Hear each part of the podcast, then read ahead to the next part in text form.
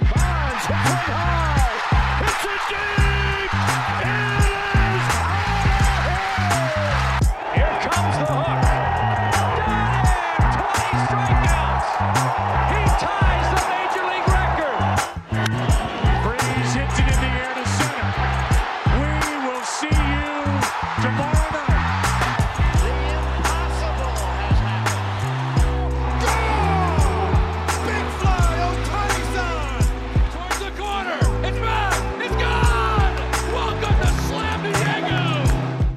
Wednesday, July 13th. Welcome to the Just Baseball Show. I'm Peter Appel. That's Jack McMullen. We really just press record. He's got his Pinot Grigio, and we're just going to talk some baseball. It's very casual. It's very fun. What, you're shaking your head already? No, it's not Pinot Grigio, man. It's Pinot Noir. Pinot Grigio is a white, Pinot Noir is a red. I've got a Pinot Noir. Now, listen, there are several levels of income. Ah, There are okay, rich so people, there are poor people, and then there are people like me who drink 2020 Pinot Noir, who can't afford anything older than like 2018. So that's my level of income. And then there's 50 feet of crap. And then there's the Oakland Athletics. And then there's us. I don't get on base. you don't get on base at all. I want to talk about your White Sox for a second because your White Sox don't look like a playoff team. They don't even look like the third best team in their division. Well, technically they are the third best team in their division, but you know, the Royals are at least fun and the Tigers, you know, they they do their own thing, but the White Sox look like just another version of those type of players. I kind of want to unpack your mind because Lance Lynn again just had a terrible start in his last start and he just continues to fire fastballs and cutters and sinkers that aren't moving like last year and he's getting beat up. Michael Kopech That's a big breath of fresh air. And who else? Reynaldo Lopez Cease. has been fine out of the bullpen, Cease but has been good. Cease, Cease has been good. all-star. Gavin Sheets has put bat on ball. Jose Abreu has been really good, you know. But, but at the end of the day, the White Sox have been one of the most disappointing teams in baseball. And you don't really seem that passionate. You kind of just seem tired. I'm tired. I'm exhausted, and and a guy that provides a lot of optimism on the mound is Davis Martin. And I think that Davis Martin goes about his business when he comes up. When he does get that nod from AAA Charlotte, he comes up and like competes on the mound, which is very exciting because sometimes when Dylan Cease is on the mound, it feels like he doesn't compete. Most of the time, it feels like he does. Sometimes it feels like he doesn't. Michael Kopech, he competes every night. Lance Lynn, he competes every night this offense has not competed in a very, very, very long time. And I'm not talking years, I'm talking months this year. And we were expecting the White Sox to do great things, especially offensively, because we know how much talent this White Sox roster has. And as soon as the first two, three weeks went poorly for the White Sox offense, they decided to stop giving a shit. So Davis Martin went six innings eight hits, four runs. Like it, it the line doesn't look good against Davis Martin, but Davis Martin competed. The White Sox offense did not compete. And Shane Bieber, who I think if you asked him, would tell you that he's been throwing without his Cy Young stuff, without his best stuff all year long. Obviously, it's getting better. He's got a 3-2 ERA. Like, but that's who Shane Bieber is. He is on the short list of guys that can survive for an entire season without their best stuff. Bieber's fastballs, not what it was in 2020. His breaking balls are not what they were in 2020. But here he is throwing a complete game in 95 pitches. Really? You actually don't give a shit. Like I'm so seven strikeouts, no walks, three hits, a run. 95 pitches in nine innings. Really impressive. Tip of the cap to Shane Bieber. Masterclass by Shane Bieber. But this offense was just so uncompetitive to the point where like they were forfeiting at bats. It really felt like they were not up there ready to try and do damage and tie the game. It was like, all right, this is game one of a doubleheader. Let's get ready for game two. And you know what? They're they're up four nothing in the top of the ninth in game two. In the seventh inning of a game, you shouldn't go into it just like hoping for a split of the doubleheader, especially in game one. Like just fucking go try. And and it feels like they're not trying right now. I understand why you're tired and why you're sad because I asked you to pinpoint, you know, some highlights of the White Sox, and your first person you named was Davis Martin, who has a 4.67 ERA. And yes, he competed, but at the end of the day, four earned runs to a Guardians offense that also hasn't been hitting much lately. Come on, give him credit. Nolan Jones looks great in his first couple of major league games. Yes, yes, he does. He does. But overall, you know, a guy like Oscar Gonzalez, who was phenomenal um, in the early goings, has slowed down a lot. You know, Jose Ramirez, although phenomenal, has not hit as well lately. Josh Naylor, to name another guy. But my point is the White Sox and the Marlins have the same record. And that's the reality of the situation here with the Chicago White Sox. And the reason I wanted to talk about them too and more unpack it is do you even think they have a shot? Like, I, I hate calling it this early, but at the end of the day, what we do is we talk baseball every day and we have to understand the current atmosphere in baseball. And right now, the White Sox don't even look like close to a playoff team. I think they're straying farther and farther from the shot that they could possibly have. Are they Uh, buyers at the deadline? What is this? No, they're not buyers. I think Really? they either just they, over? they stay put or they sell Jose Abreu and they Wow. sell some other pieces, which just sucks because Jose Abreu has been through the shit with the White Sox. And I was hoping that the White Sox were going to give him some massive success at the end of his career. But here we are with Jose Abreu. And this is as disappointing a team as you could possibly find. And, and is Abreu the leader of this team? Yeah, he is. Like Tim Anderson is the um, you know, at a surface level leader, I think, because he's the exciting player, he's the superstar on the team. But I think everybody looks at Jose Abreu as the leader in this clubhouse. And I think that they're going to trade the leader in the clubhouse because you've got two first basemen playing the corner outfield and Andrew Vaughn and Gavin Sheets. Make one of them your first baseman. Where does that leave Jose Abreu? The DH? He's older and you can get a good return here. Who else are you getting a solid return for? Who else are you dishing out? Is my big question. Do you part ways with Kendall Graveman, who you just signed? Do you part ways with Joe Kelly, who you just signed? Who else are people going to want? Because I think for Rick Hahn and Kenny Williams and you know the, the White Sox brass, Cease is untouchable. Kopech Obviously. is untouchable. Clearly. Tim Anderson's untouchable. Everybody else is available, but who are they going to want? Luis Luis Roberts Robert untouchable. isn't- Luis yeah. Roberts untouchable. Adam Engel, untouchable? No, I mean like ship him off, dude. I don't care. Reese McGuire, get Yeah. out. No, okay, but can I can I reel you back in for a second? Because I think what you're saying is somewhat blasphemous. Can I be honest with you? Somewhat blasphemous. You think the White Sox should sell? Like it's over? You look at a division right now. Let me just pull up the AL Central standings because yes, the White Sox suck right now, and we're not going to cherry coat it. But at the end of the day, they are six games out of the Minnesota Twins, who certainly have their issues. The Guardians, as much as we love them and as much we think they can be good because they have this farm system that is loaded, loaded, probably the best farm system in baseball, at least in the top three, that they could go out and make some major moves. But we know deep down inside, and I'm sure Guardians fans can attest to this, that they won't go get a Willson Contreras. They won't go get a Sean Murphy. It sounds good, but will they actually do it? Probably not. You can't tell me, Jack, that the White Sox should tear it down right in the. I guess this is supposed to be Luis Roberts, but I'm not saying, and I know you're not saying tear it down, Yeah. but when you're saying trade away the best reliever and trade away the four hitter, who also, to Jose Abreu's credit, later in this episode, we're going to talk about some players who are just hitting their stride in the last month, as well as some stars who have not been. Jose Abreu has been the fifth best hitter in baseball over the last month in terms of WRC plus. You really think they should burn it and not burn it down? They're not But- burning. They're not okay, burning. but there's no way they have to buy it. They have to buy Jack. I don't think they have to buy. I really don't think they have to buy. Um, and I don't think that this is the year because, okay, take yourself out of the vacuum of the AL Central. I don't think they're winning the AL Central. I think Minnesota is going to win the AL Central at this They're point not. because They're not that good though. Like that's the thing. They're not that good. And when we look at the red, because there's going to be three wild card teams in this too. I mean, the Rays and the Red Sox and the Blue Jays. That's going to be tough. And the Mariners are heating up certainly. But the White Sox are still the White Sox at the end of the day. It's hard for me to believe that they will trade Jose Abreu. That they could trade Kendall Graveman because at the end of the day, well, you know, I'm even thinking about this as I talk. The White Sox have a garbage farm system.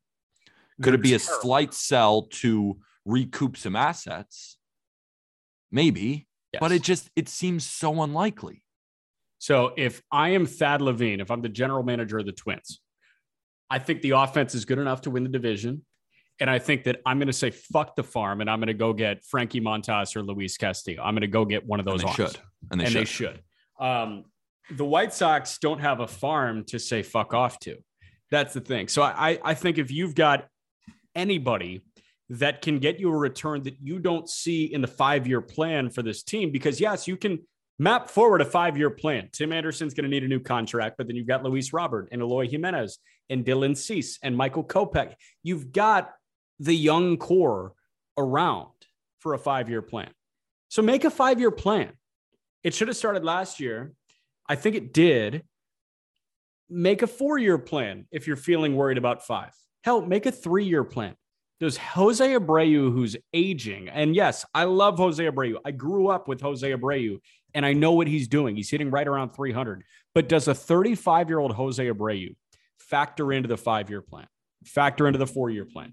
Does a 38 year old Jose Abreu factor into year three of the three year plan? No. Yeah. Okay. I, I'm sort of eye- coming around. It's just, I guess you're right when looking at the just the White Sox, but I feel like, and also, you know, I've been talking about this with the Cardinals. You know, when I was on when I was on Cardinals radio, at the end of the day, the Cardinals were going on a little bit of a slide. Now they're right now they're beating the Dodgers, and they just had a couple of nice wins as well. The offense is finally starting to heat up as well as the Cardinals are starting to reel, you have to look at the whole landscape of the league and still realize that they are going to be a playoff team. And I still, it's so hard for me to put in my mind that the White Sox won't be a playoff team. It's just, it's hard to comprehend. um, not only do I not think that they're going to be a playoff team, but I think that the Guardians, to your point of best farm system in baseball, have bypassed the White Sox in terms of excitement. Think about all the excitement that we had for the White Sox going into 2021. I think when I look at the Guardians from a survey view, when I look at the Guardians from somebody who grew up a White Sox fan, I see a team that has the most exciting future in all of baseball. And I'll tell you this I am a nut when it comes to watching minor league baseball. Yes, you I watch a shit ton of minor league baseball. I work in minor league baseball, watch it when I'm It's not honestly working. weird. It's weird. It's weird. Weird. Aram is the only Aram might be one of the only people I've ever met that watches more minor league baseball than I. And I think that we see eye to eye on this Agreed. because while the Mariners had the top end talent and the Dodgers know how to develop unlike anybody else, and they've got the payroll to, to complement what they develop at home. I think the Guardians have the most exciting future of any team in Major League Baseball right now. I think that they have the deepest farm system. I think that they have the best farm system. Mm. I have seen High A Lake County this past weekend, and I only saw him for three games. So I'm not going to pretend like I, I know a ton, but you know what? I saw some very solid young pieces that aren't even top 30 guys that I said, wow, those are future Major League Baseball players. I love watching their AAA team in Columbus. The only team in minor league baseball that I like watching more than AAA Columbus, not named the Indianapolis Indians, is their AA affiliate in Akron. Their AA affiliate, their front five hitters that they ran out a couple days ago included George Valera, Brayan Rocchio, Bryan Lavastida, Jose Tena, and Jhonkensy Noel. We know how good those five are. I mm. sent you a text of the lineup that Columbus ran out in game one with Logan Allen, who's a top 100 prospect, a top 10 prospect for the Guardians on the mound. They had Richie Palacios in the lineup. They had Gabriel Arias in the lineup. They had Will Brennan in the lineup, who's played 40 games in AAA. He's hitting 340. They had Bo Naylor in the lineup. I mean, yeah, can we talk about Bo Naylor for a second? Because I'm talking Naylor's- about all the catchers, right? You know, they should go get a catcher. They should go get a catcher. They should go get a rental because Bo Naylor is raking and will be the future catcher of the Cleveland Guardians, which they need. But that's just can you get Wilson for two months Get just Wilson give Contreras for two months, dude, or go get Sean Murphy for like two and a half years and have Bo Naylor be the second guy, and you can move off of Murphy later if you want. Uh, true. you've got the assets to be able to do this shit. That's my thing. Like you just called up Alex Call, who had a 400 OBP through like 80 AAA games. They spawn in the Guardian system. We know how good they are at developing pitchers. They went and got bat to ball center fielders and bat to ball shortstops and mixed in George Valera and Jhonkensy Noel, and they became a super system. I think the Guardians have the brightest future of any team in baseball. I'll stamp it. If I was going to handpick a team to be my favorite for the next seven, eight years of baseball, it's the team in Cleveland, which is so weird to say. Fire me up though. On that page, let's get off bad baseball. Let's move into some good baseball. The Seattle Mariners Yeah. are rolling. And they're number two on that list, right? If you were given all 30 teams and said you get to pick one team from scratch to be your favorite team, my answer number one is Cleveland. Answer number two might be the Mariners, dude. The Mariners have won nine of their last 10 games. They have now won eight in a row. They have allowed 19 runs in the month of July. That's nine games, 19 runs. What is that on average? About two, two runs a game? Yeah, let's do it. Just north of two, like 2.1. Yeah, 2.1. I'm a math guy. They have been phenomenal. And I, I, there is a guy pitching down there in their bullpen. His name is Andres Munoz. Yes. Go watch this man pitch. You like Edwin Diaz? There's a younger version sitting He's not in Seattle Diaz. right now. He's not Diaz. Dude, he is so disgust. He gives me the same type of vibe, I guess. Obviously, he's not Edwin Diaz because Edwin Diaz on the Mets is really a top five reliever this season and has been one of the best relievers in baseball throughout the entire season. But this bullpen combined with the starting pitching, you know, Marco Gonzalez is a guy who, by the numbers, is majorly due for regression. But you know what? He doesn't give a shit about your xERA.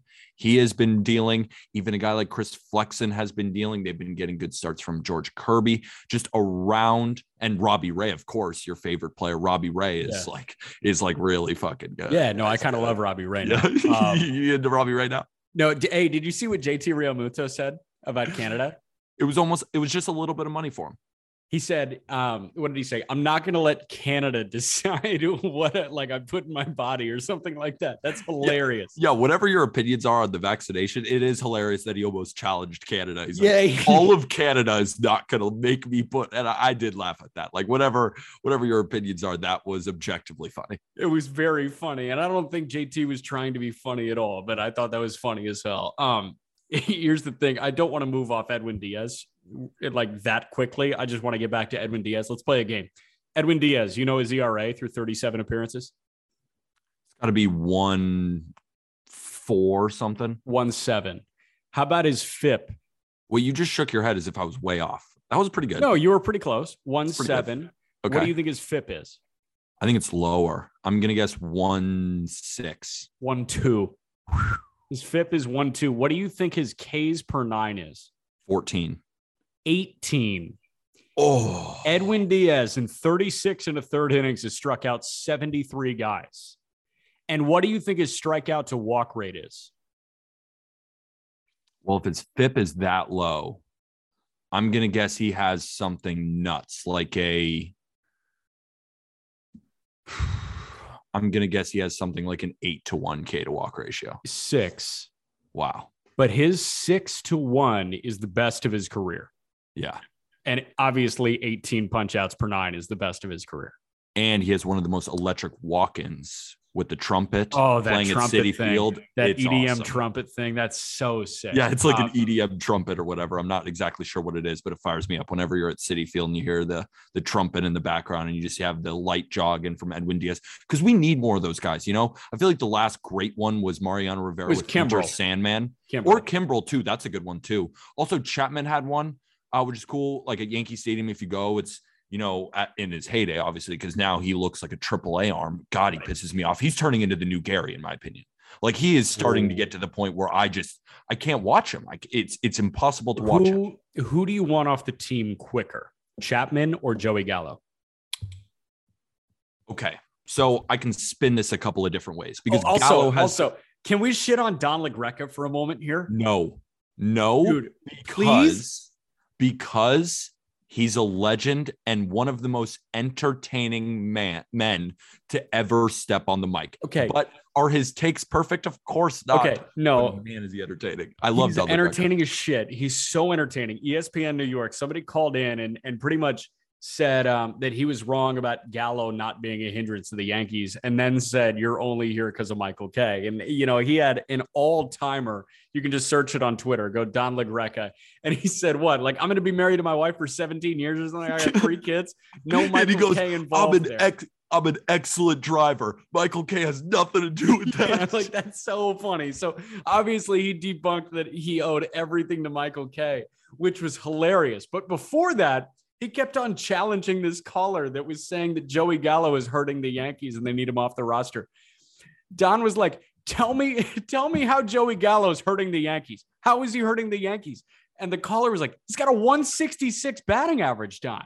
And he was like, Yeah. "Tell me how he's hurting the Yankees." Like that's exactly how he's hurting the Yankees. He's hurting the Yankees because he can't hit the ball. But to LaGreca's point, it was like the Yankees are about 40 games over 500 to quote him exactly. Of course, they're not 40 games over 500. What are they?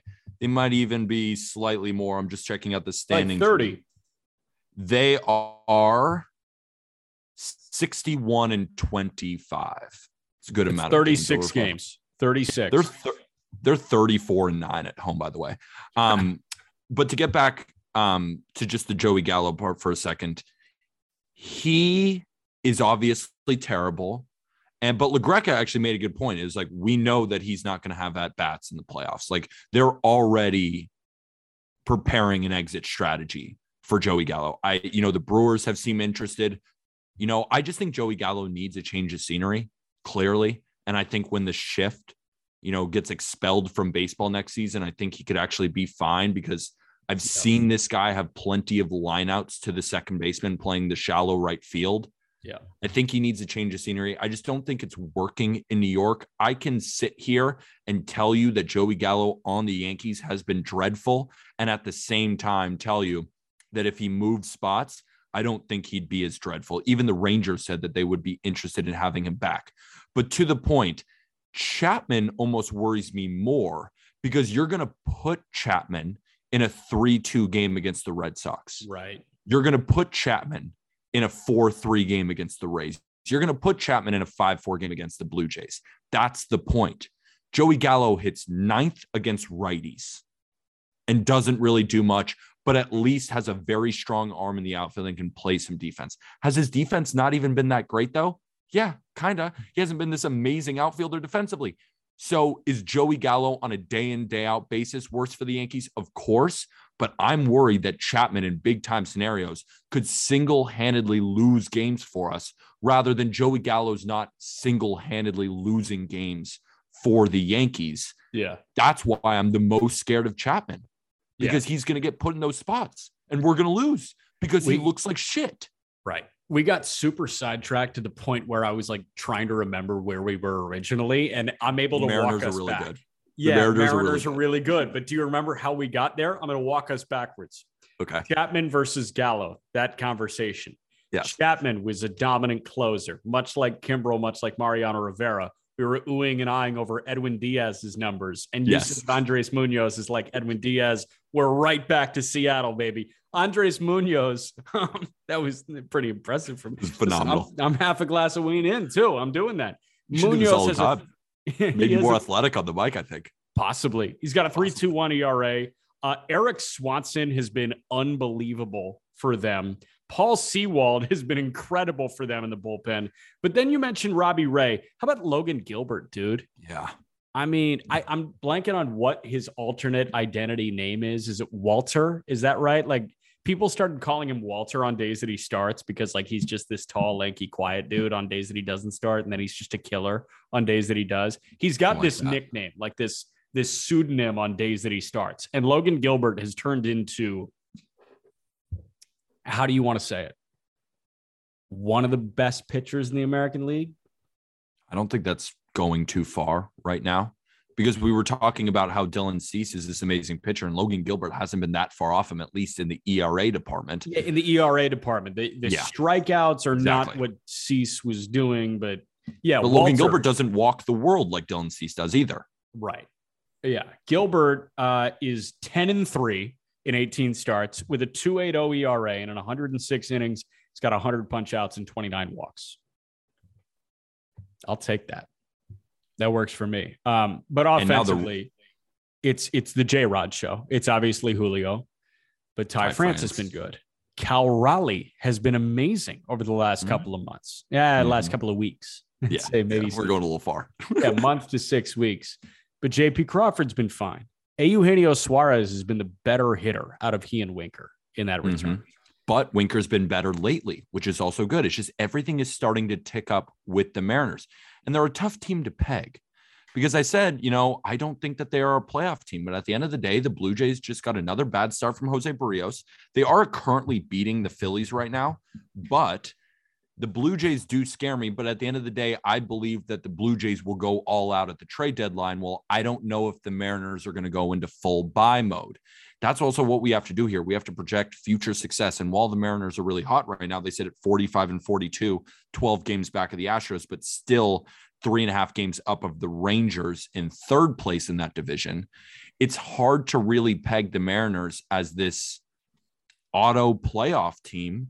When I look at the AL East, when I look at the possibility of the Guardians and the White Sox, it's tough knowing Dipoto and his tendencies because it's not like the Mariners were far off at this point last year. And what did he do? Traded Kendall Graveman, got Diego Castillo, and then the team ended up doing fine. But they, again, they weren't a playoff team. And I think that's the point here with the Mariners. Is Dipoto finally going to say, this is what I wanted now? Julio's a bit ahead of schedule. I just don't know. I really don't know. What do you think? I don't know. I was I was just looking at what their AAA and AA rosters look like because I, I think that convinces me. And in AAA, they've got George Kirby, they've got Jarred Kelenic, and they've got Kyle Lewis on a rehab assignment. Those are the three guys of note. That's actually not a really good roster aside from that. And, and we talk about the Guardians, like their AAA and AA roster are arguably top five rosters in all of minor league baseball. That's not what Seattle's dealing with at all. And I'm looking at double A Arkansas right now. Emerson Hancock is in double A right now. Um, who else? Kaden Polcovich is in double A. See, Matt Brash is going to the bullpen. Bra- good. Brash in the bullpen, it makes a lot of sense this year. I think Brash can, if you've got Sewald as the closer and you've got Munoz and Brash getting you there, I think that can turn into a three headed monster that could win you a shit ton of games in August and September and fingers crossed in October.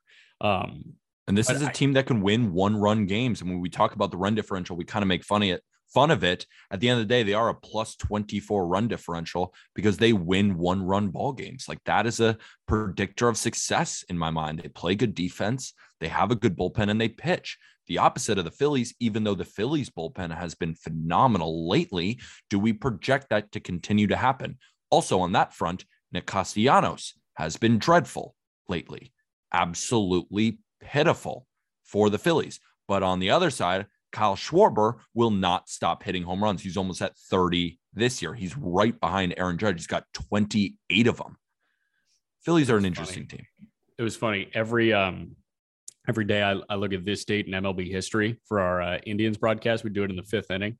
Mhm. and on this date on july 12th 2015 kyle schwarber won the futures game mvp and kyle schwarber it, it was fun on baseball reference it said catching prospect kyle schwarber. I totally forgot that he came up as a catcher with the Yeah, cubs. Um yeah I, he can't stop hitting bombs.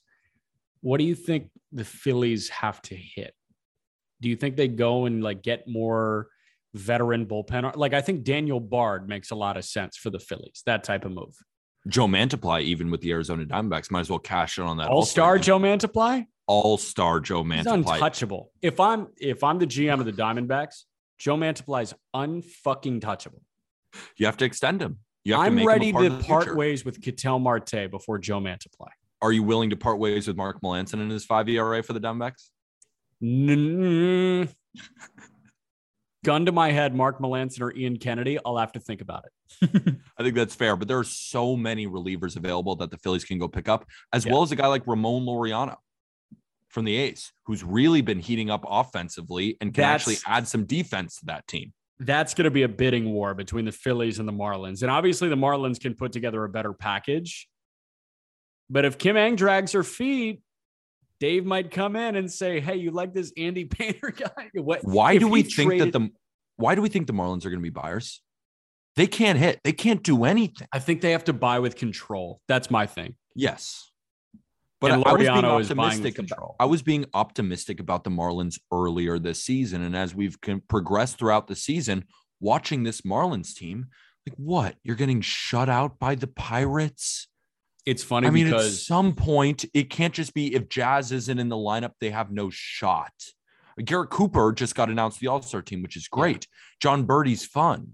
Joey Wendle can slap the ball around a little bit. and he doesn't wear batting gloves. That's and he doesn't wear batting gloves. The X grit off the charts, but the Yeah. XBA ain't. Like it's just at some point we have to look at the Miami Marlins, and just because they have Sandy, because Trevor Rogers, as Sandy has ascended, Trevor Rogers has descended. Descend, dis, descended is Yeah, is that a word? Yeah. that's a word. Yeah. descending. Yeah. Good Why am I an job. idiot? How'd you do on the SAT? Good enough to get to the same school you as. Fuck yeah. Um, man, I it's funny with the Marlins because like one day out of five, we're talking about how great Sandy is. And four days out of five, we're shitting on Avi Garcia and Jesus Sanchez. Avi Garcia. I mean, what a disaster. What a disaster. void the he's been. contract? You got to do something. Can you just say screw it? Should we transition back to good baseball? Because if we're talking about the Mariners winning eight in a row, the Orioles are currently winning four to two in the top of the ninth inning against the Chicago Cubs. And now the Orioles, according to a rumor that I saw by MLB Nerds, which actually has been kind of interesting, they've been kind of on top of their game. The Orioles have checked in on Luis Castillo of the Cincinnati Reds. What are they doing over there? So I guess my big question is why. But then I look at them winning nine in a row. at the end of the day, they have a better record than the White Sox. If they win this game tonight, which you know we got Rougned Odor on first base, it's top of the ninth, four to two. I'm I don't want to assume that the Orioles are going to win because I'm I bet on the Orioles money line as an underdog Yeah. against the Cubs, and everybody told me I was an idiot, and I was like, "What are you seeing with the Chicago Cubs?" Again, they could blow it, so I'm not I'm not counting my chickens yet, but it is four Yeah. to two in the top of the ninth inning. I understand. They're going to be 44 and 44 if they win this game. 44 and 44. Let me just put that in perspective of where they sit in the standings. The Blue Jays are 46 and 42. The Red Sox are 47 and 41, and the Rays are 47 and 40. I'm not saying that the Orioles are as good as those teams, but at some point we have to look at their roster and realize this team can hit a little bit. They really can. Cedric Mullins at the top of the lineup is fantastic. Ryan Mountcastle is a real, real power Yeah. hitter. Okay. I was going to say spots can hit in this lineup, and the majority of spots can hit in their lineup, but they've got some serious holes in this lineup. Catcher, Adley Rutschman filled. First base, Ryan Mountcastle filled. DH, Trey Mancini filled. Outfield, Santander, Mullins, Hayes filled. No problem there. Now let's look. Rougned Odor, you need a legitimate upgrade. Shortstop, Jorge Mateo, he's a bench bat. You need Gunnar Henderson up. Third base, Ramon Urias, you need an upgrade. He had a home run today. Okay, so don't and need so an did upgrade. Mateo. And so did. Mateo. I'm just I saying, of saw course they're not Jorge perfect. Mateo Of sent one to the not perfect. moon. He did. Of course they're not perfect. But what team is? The Dodgers. What team is perfect? No, the Dodgers are not perfect. Hold on. The Dodgers have won seven in a row. No, the Dodgers are very good. They're I'm- perfect. What are we gonna What are we gonna do right now? Are we gonna p- compare the Orioles to the Dodgers? Fucking Tyler Anderson looks like Denton True Young. I know. I mean, the Dodgers, um, and you know how I said Justin Turner was washed? Not washed, but just he was looking washed. He was looking like Velo was getting by him. Yeah, he's fine. Yeah, he's Fine. he's totally fine. It's interesting. I'm just saying that the Orioles could be buyers at this deadline, and I think that whole bullpen, you know, with Felix Bautista and Jorge Lopez, and we could continue. They could get dealt, but at this point, don't sell Orioles. Maybe there's a couple bullpen guys that you can cash in on, maybe get a prospect or two, but you should get blown away because right now, keep this core together because the Orioles are very fun to watch. They're a good team. The pitching is going to be the problem. Is Dean Kremer going to continue this? Is Spencer Watkins going to continue this? Maybe not, but they're checking in on Luis Castillo. They're answering the call. I think it's interesting. And I just really want to shout out the Orioles because they've not only been not because they're not even the most underrated team in baseball anymore. They're just turning into a pretty solid baseball team. Yeah, they're a pretty solid team. Um, I'm thinking second base, shortstop, and third base as early as next year could be filled by Gunnar Henderson, Jordan Westburg, and Coby Mayo. That's, That's fucking awesome. With all these pieces here, the offense is like relatively complete. With Colton Cowser on his way, you know, the, the, he's the fill in if Santander moves or if Mullins moves. And um, we're going to talk about the mock draft tomorrow with Aram because Aram's coming out with his mock draft. The Orioles yeah. have the number one pick. And I said they should get Brooks Lee. And I think Aram is on the same page. I saw Brooks Lee down in Cal Poly, and I said, you know who that is? That's a switch hitting Alex Bregman. You Trash saw him can Alex sophomore. Bregman. Trash can Alex Bregman. Yeah. You know, when he was, but actually Alex Bregman has been much hotter lately and actually has been looking like the the guy who you know, the trash cans and all that kind of junk.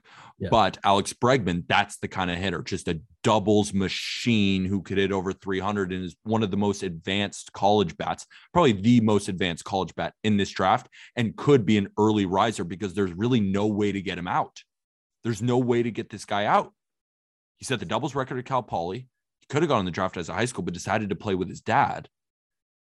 And now he might be the number one overall pick, especially because we've heard, you know, some of these high school guys, we aren't sure where they're going to commit, or we do know where they're technically committed in college, but we don't know if they're going to actually go to college or not. Drew Jones and Vandy, Termarr Johnson and Arizona State. Um, I, I would assume they just take the mega millions, but NIL changes a fuck ton in college athletics. That's changes a saying. ton the G League is I don't think the G League Ignite shit is anymore after uh, this guy Scoot Henderson. Um, obviously, football was never going to change, but baseball, like it might actually change. There might be first round talents who, instead of going to Japan like Carter Stewart, actually just play college baseball. Or Brady also, Aiken, who went to IMG instead of going to UCLA. Like Brady Aiken might have just gone to UCLA if NIL was in play. Also, shout out Carter Stewart to your point. Went to the NPB, signed a seven year, $7 million deal. Yeah. It's kind of a good idea. And now he's pitching well in the NPB and he can come back over as a 26 year old. Is he? Very interesting route that some of these guys might take. Maybe like a Drew Jones goes to Vandy, signs a big old mega deal, NIL, gets to play over there with one of the great programs in college baseball. Maybe, you know, unlock that hit tool a little bit more, become more of a professional and then go to the bigs and sign that big deal because you know Drew Jones is still going to be within the top five when he comes out. Bro, I don't know Carter, what's stopping him. I, oh, there's always the risk there in college. I'm not going to say that there isn't, but that's something that he could do. Bro, Carter Stewart actually has a one five ERA through six starts. Really? I mean, he's going to come over. I'm just checking back on in on this Orioles score. The Fukuoka SoftBank Hawks. Freddie Galvis is his teammate. Fire and Tyler Chatwood. That's sick. And, oh, and Tsuyoshi Wada. You remember Tsuyoshi Wada? No. He came over. He was a Cubs left-hander for a little bit, and the thing with Wada was the Cubs wouldn't let him face a lineup for the third time because he was a lefty that like topped at 90, and he would just like kind of hang out there, and he was not good, but he would face the lineup twice and be great, and the third time through, he would just get rocked. Interesting. Should we get back to the Orioles for a little we bit? Can if you want. We can talk I, about the SoftBank Hawks if you want. I mean, the SoftBank Hawks, as interesting as they are, what's more interesting is these Baltimore Orioles, and now it's first and second, two outs. The game is is close to ending, but the Baltimore Orioles are hot. To summarize, I think they will be buyers. Maybe they don't get Luis Castillo, but the rumors are out there and they're calling, which I think is awesome because in Baltimore that hasn't happened in a long time.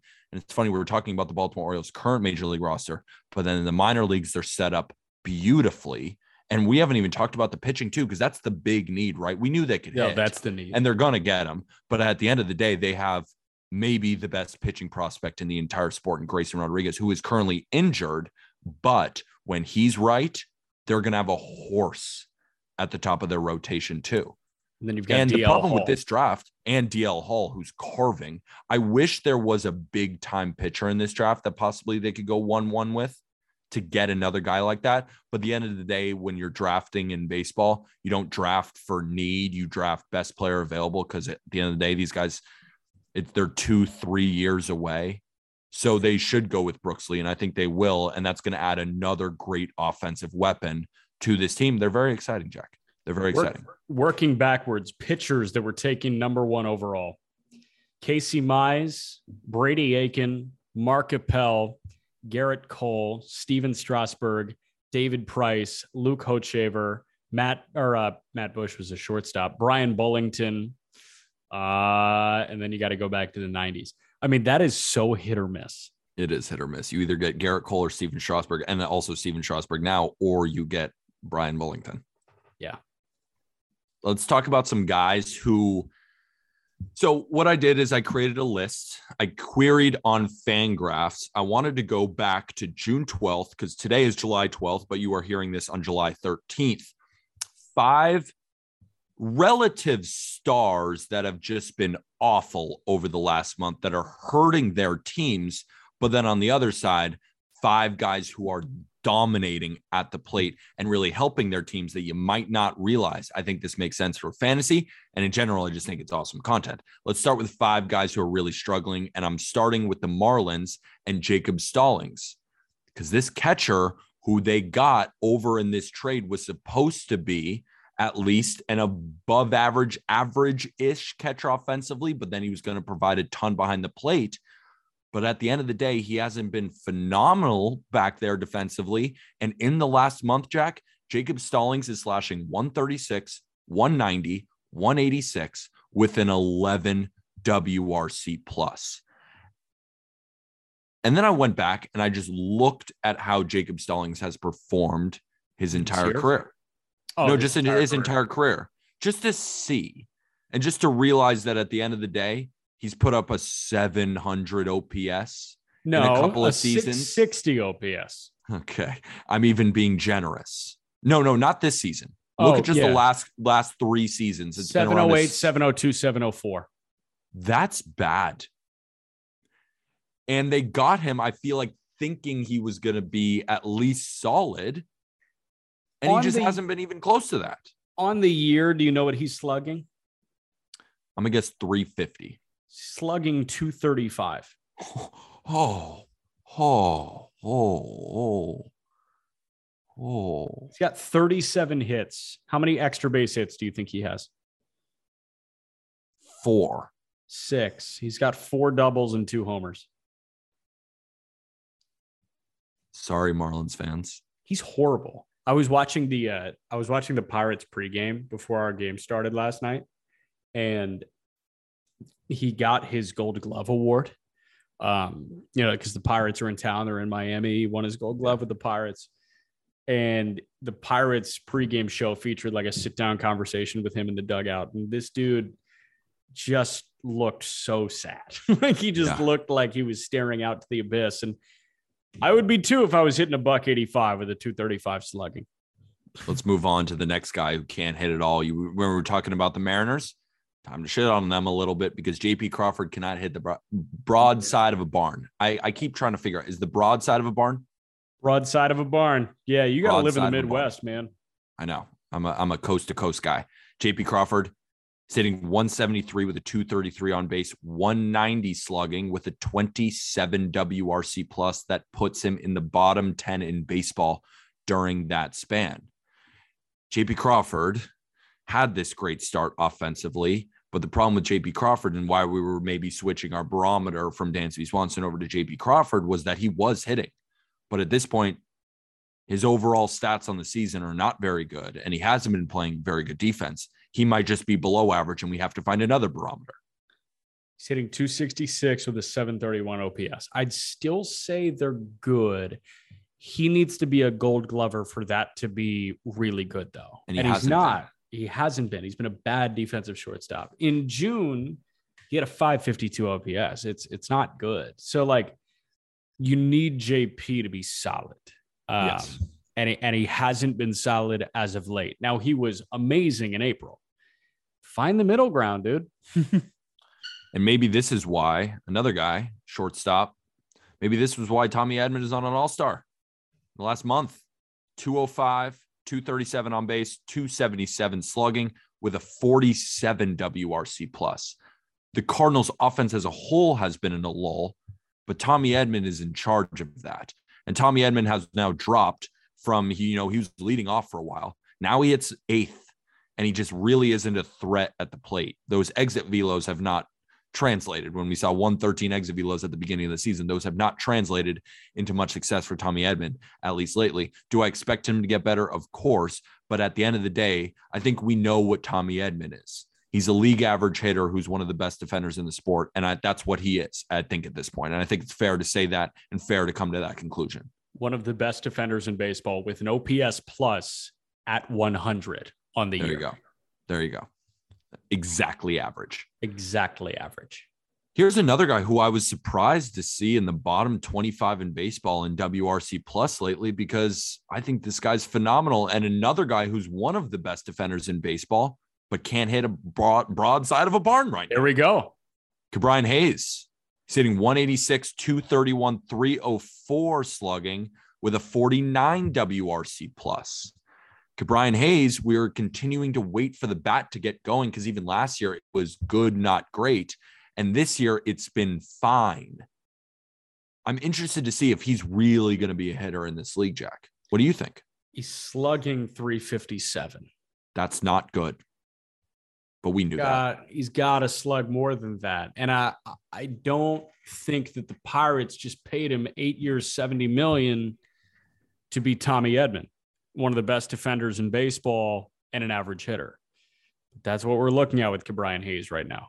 One of the best defenders in baseball, could become the best defensive third baseman in baseball, but an average hitter.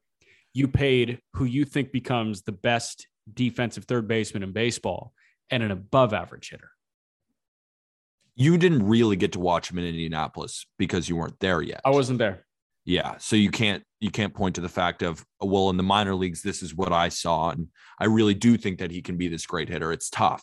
I don't We know. don't truly know, I- but I've at this point he hasn't shown it. Yeah, I've heard from people with the Indians that they loved Ke'Bryan Hayes when he was in Indy, and they thought that he could become this superstar type player, and they thought that it was it was bad that he, he took the money here. But I understand why you take the money. It's eight years, seventy million dollars. Um, I don't know. I I've been concerned that he won't slug in his career since he first came up, and um, he obviously looked great in those what twenty four games. He, I, he finished sixth in Rookie of the Year voting in 24 games in 2020. Granted, that's like half the season in 2020. Um, but since then, he's just never really showed that he can impact the baseball consistently. And that's the problem right now with Brian Hayes. Another guy who's not impacting the baseball consistently and hasn't really, oh, I'm even saying consistently because he hasn't hit the ball really at all this year. And in the past month, it's not been good, Jack. Your rookie of the year last year, Jonathan India, slushing 176, 250, 297 with a 52 WRC plus, which puts him in the bottom 25 in baseball during that span. Jonathan India not slugging is interesting. And I was just watching a couple of his at bats against Gerrit Cole. It is Gerrit Cole at the end of the day, but the bat speed doesn't look the same. He's not putting together good at bats. It just doesn't look like the same Jonathan India.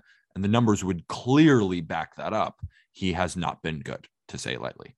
He's been hurt. I I think Is he still hurt? Because he's been playing a while now. he's been playing for 35 games. And how's it going? Not well. So he's just I- playing hurt with No, the Reds. Why even play hurt, hurt, right like- now? It takes a little bit. Okay. I think it takes a little bit. I I'm not out. I think you're talking Jonathan yourself India. into this. Yeah, I mean, I don't think he like he's not going to play 100 games this year.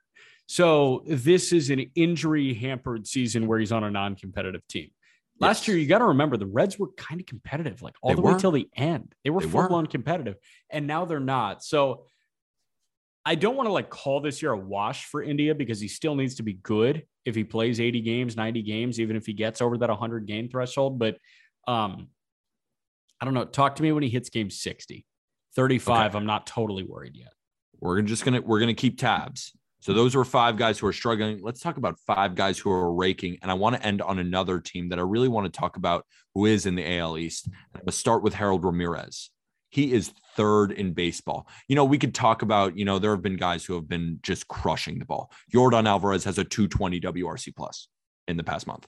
Unbelievable. Paul Goldschmidt, same thing. But at number three, Harold Ramirez is slashing 395, 457 with a 568 slug to give him a 1024 OPS, a 197 WRC plus, placing him third in all of baseball. Marlins fans, don't you wish you had Harold Ramirez back? The Rays don't yes. him. Tampa might have done it again. They might have done it again. Should we break into the next guy? Or do yeah. you have anything else to say about Harold Ramirez? Because there's not, it's just, I mean, do I expect this to continue? I don't know. But since coming over to the Rays, he's been a guy who's hitting consistently over 300. It's kind of incredible to see this guy kind of just revamp his career in the trop, where it is kind of hard to hit. But he's been the guy who's just been kind of an anchor in this offense for them this season.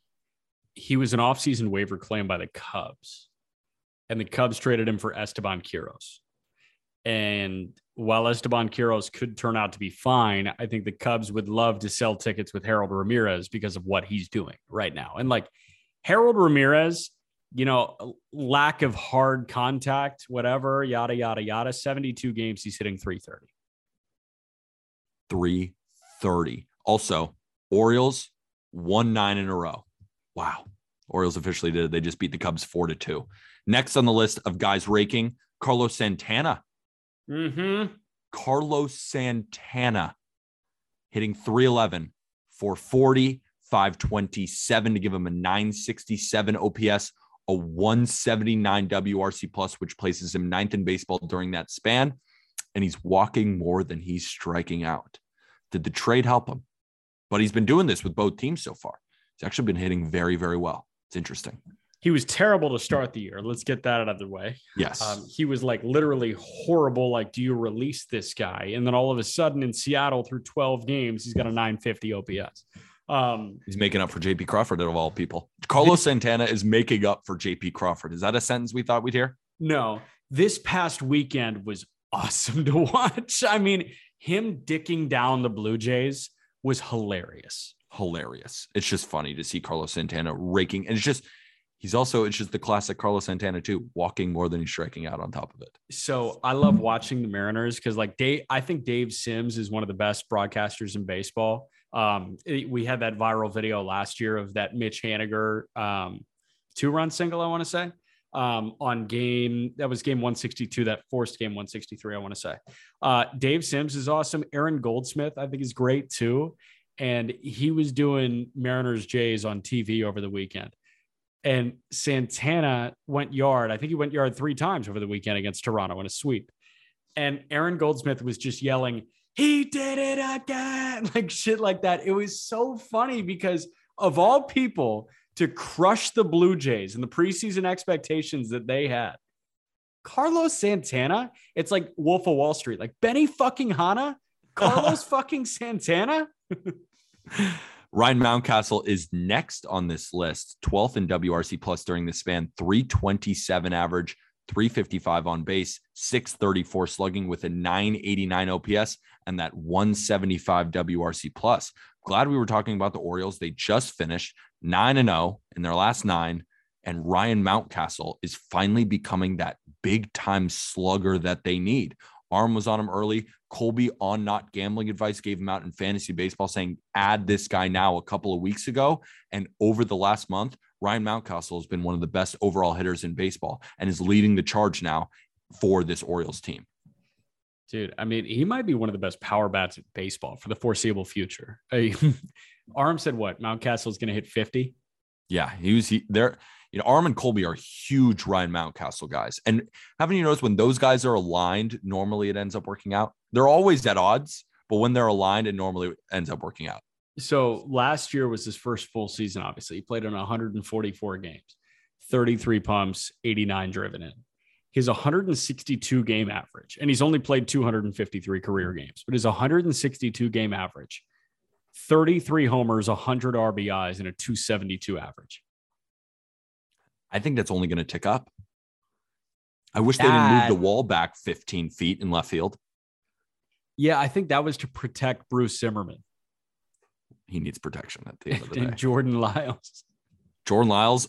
Should we talk about Jordan Lyles for a second? Seven No. innings, seven hits, two earned, five Ks. Lowered his ERA to 437. Yes, scatter the hits. scatter them. Next on the list is Aaron Hicks. Talked about Aaron Hicks for a little bit. Slashing 265, so the batting average is a little bit low, but he's getting on base like a fiend. 375 on base, 559 slugging, 934 OPS to give him a 164 WRC plus. The boos of Aaron Hicks have quieted in New York. And if Aaron Hicks is hitting, the Yankees don't really have any weaknesses because in the outfield it was Hicks, it was Gallo, but now it's just Gallo. If Hicks can really be that guy that the Yankees paid him to be, the Yankees are just get more and more dangerous. That um when he hit that game tying homer and he knew it, like that was one of the coolest sh- like camera shots I've ever He can- seen. He can pimp a motherfucker. Dude, Man, he can pimp a home shit run. out of that. Um, Yeah. Now, here's my thought on why Aaron Hicks is a bad teammate. You ready? Okay, let's hear it. Aaron Hicks is a bad teammate because he was joining Joey Gallo on the Titanic. He was terrible. Mm. Gallo was terrible. And it was, God, we got to get rid of Hicks and Gallo. And now Hicks has turned it on and he's left Joey Gallo on an island by himself. I think Good. he's being a bad teammate to Joey Gallo by being good. But at the same time, he's being a great teammate to all other 23 of them. Yeah, but man, it's all about the individual relationships you form, and that creates this this cohesive unit. I don't know. I feel like he's a bit divisive. Yeah, you can spit it any way you want, but at the end of the day, Aaron Hicks has been excellent for the New York Yankees. And the guy I'm going to end on, who's actually been better than Aaron Hicks, but I wanted to end on him because I want to end on the Rays, is Yandy Diaz, who is destroying baseballs. 360. Yeah, he's hitting 360 this month. 430 on base, 500 slugging to give him a 930 OPS, give him a 173 WRC plus, which places him 14th in baseball during this span. Yandy Diaz, man. And the reason I want to talk about the Rays in general is because while the Red Sox are getting a lot of love, deservedly so, while the Blue Jays are getting kind of, you know, hit or miss, it's still the Tampa Bay Rays sitting in second place in the AL East. And the reason I also want to talk about them is because while the bats are starting to heat up, Brandon Lowe is performing in the minor leagues right now, and he's going to be up. Luis He's on a rehab Patino. yeah. Yeah, he's on a rehab assignment. Luis Patino is supposed to come back as well. I know Shane Baz just got beat up by the Reds. I'm calling that a fluke. I'm calling it the Great American Coors effect at this point. Shane Baz is excellent. They have a lot of arms. Their bullpen, we know it. A lot of their bullpen arms are injured right now. This is one of the most injured teams in baseball. And the fact that they're in second place in their division just continues to tell me why not only do I think this is a playoff team, I legitimately think that this could be a World Series contender. I am, I'm, I had Dodgers Rays at the beginning of the year as my World Series matchup, and I'm not backing off it because I still think the Rays have a shot. Yeah, I the only piece I feel like is missing to the puzzle is a frontline left-handed starter. I think they need that really badly. Yeah. Like a Cy Oh, Young contending left-handed starter. I know we're being sarcastic, but like, can we talk about how good Shane McClanahan He's has been freak. too? I, I feel like we do it all the time. He's oh, just we do it all freak. the time, and he's a freak too. But at some point, it's game one of a playoff series. It's McClanahan versus you're you might be favored in that game regardless. I mean, unless it's Gerrit Cole and the Yankees, but the Rays have been able to hit Gerrit Cole in the past. Who's he not favored against? Verlander and the Astros? I mean, it's a pick. It's a pick 'em. He's for sure favored against Framber Valdez, right? Oh yeah, he's favored against Framber. We're looking at the Twins, he's favored against Dylan Bundy. Anybody? No, just Yeah. It would be probably Sonny Gray. Definitely favored there. Yeah, or Joe Ryan. Red Sox and Sale. the you know it was just Kluber versus Sale today, and Sale just made his return and actually looked phenomenal. Yeah, in his return, he was up to 95, had some shutout innings, and then the Red Sox bullpen ended up blowing it. But the Rays won that game. The Rays won that game even with a dominant start from Chris Sale. The Rays can beat anybody with any matchup, and that's why they're dangerous. Because even if they're throwing out Matt Wisler to start the game, yeah, they can win 10 to 5. I don't think they, they survive like that. What I will say is I, I'm circling 2023 with Sharpie on Tampa because assuming they hold him, a three of McClanahan, Baz, and Tyler Glasnow is going to be comically disgusting. Comically disgusting. I just hope Tyler Glasnow can get a grip on the baseball because that's what's holding him back from being maybe one of the best pitchers in baseball.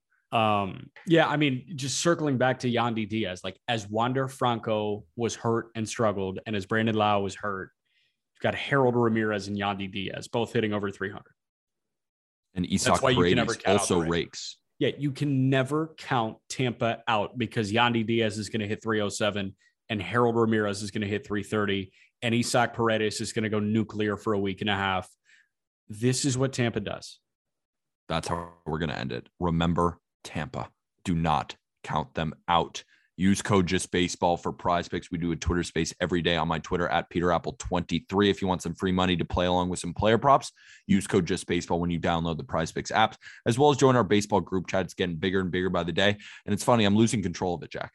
There are so many people giving out picks in there. It's almost like I don't even know if people even enjoy my picks anymore. I think it's just there are so many people in there giving out picks of the day that it's like, you know, I give out my two or three a day or whatever. There's 70 baseball games being gambled on in that in that chat as well as general baseball talk. Or fantasy baseball guys are starting to talk in there some college baseball stuff some draft stuff. Aram is talking prospects in there. It's really becoming a great baseball group chat. If you want to join talk with us for free download the chalkboard app. The link is in our episode description. And get yourself some just baseball merch.